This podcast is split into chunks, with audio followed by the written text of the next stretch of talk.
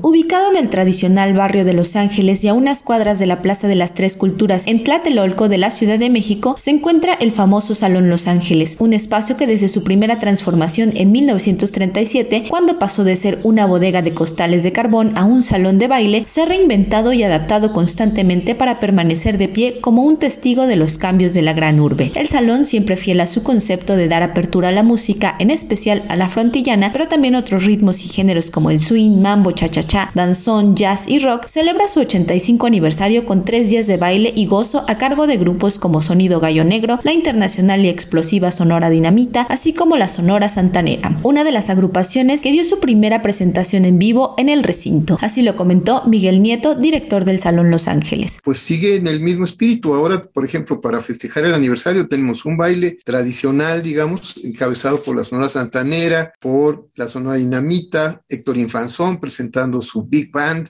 la presencia del conjunto África con un show de lucha libre, la orquesta Pérez Prado, los Reyes del Mambo, el maestro Ramón Cedillo y su big band con un show de swing, Felipe Urbán y su danzonera, que ya es la tercera generación de músicos danzoneros de esa familia. Y tenemos además Sonido Gallo Negro, y otro grupo muy bueno que se llama Triciclo Circus Band y además la presencia de las musas sonideras y la sonidera Trópico Apócrifo que nos va a presentar además un retablo de arte conceptual contemporáneo que es otra de las cuestiones poco conocidas de Salón Los Ángeles, su incursión en experimentos de arte conceptual contemporáneo y su presencia entre los jóvenes de distintas maneras. Entonces no es muy distinto lo que sucedió en los 30 o en los 50 o en los 60 siempre en estos dos ejes, un eje clásico y un eje de cuestiones novedosas, pero ya de alguna manera con cierto renombre. El salón que ha fungido como galería de exposiciones temporales de fotografía, escenario para documentales internacionales, obras de teatro, películas y videoclips musicales, también ha sido un espacio para las exequias de la fotógrafa Lourdes Grobet y próximamente el ambiente, el espíritu y la tradición del Salón Los Ángeles se trasladará al 50 aniversario del Festival Internacional Cervantino. Así lo comentó Miguel Nieto. Pues nos llena de alegría el que por primera vez un lugar de reunión como Salón Los Ángeles se presente como parte de una muestra cultural en el cincuentenario del Festival Cervantino nos llena de alegría. Y vamos a tener también a la Sonora Santanera, la misma que va a actuar el 2 de agosto, en un gran lugar para 10 mil personas allá en Guanajuato. Y si fuera vehículo, el Salón Los Ángeles sería un todoterreno. El hecho es que, en efecto, en el salón hemos tenido la fortuna de que muchos compositores han encontrado un lugar para difundir sus nuevos ritmos, que lo fueron en los años 40.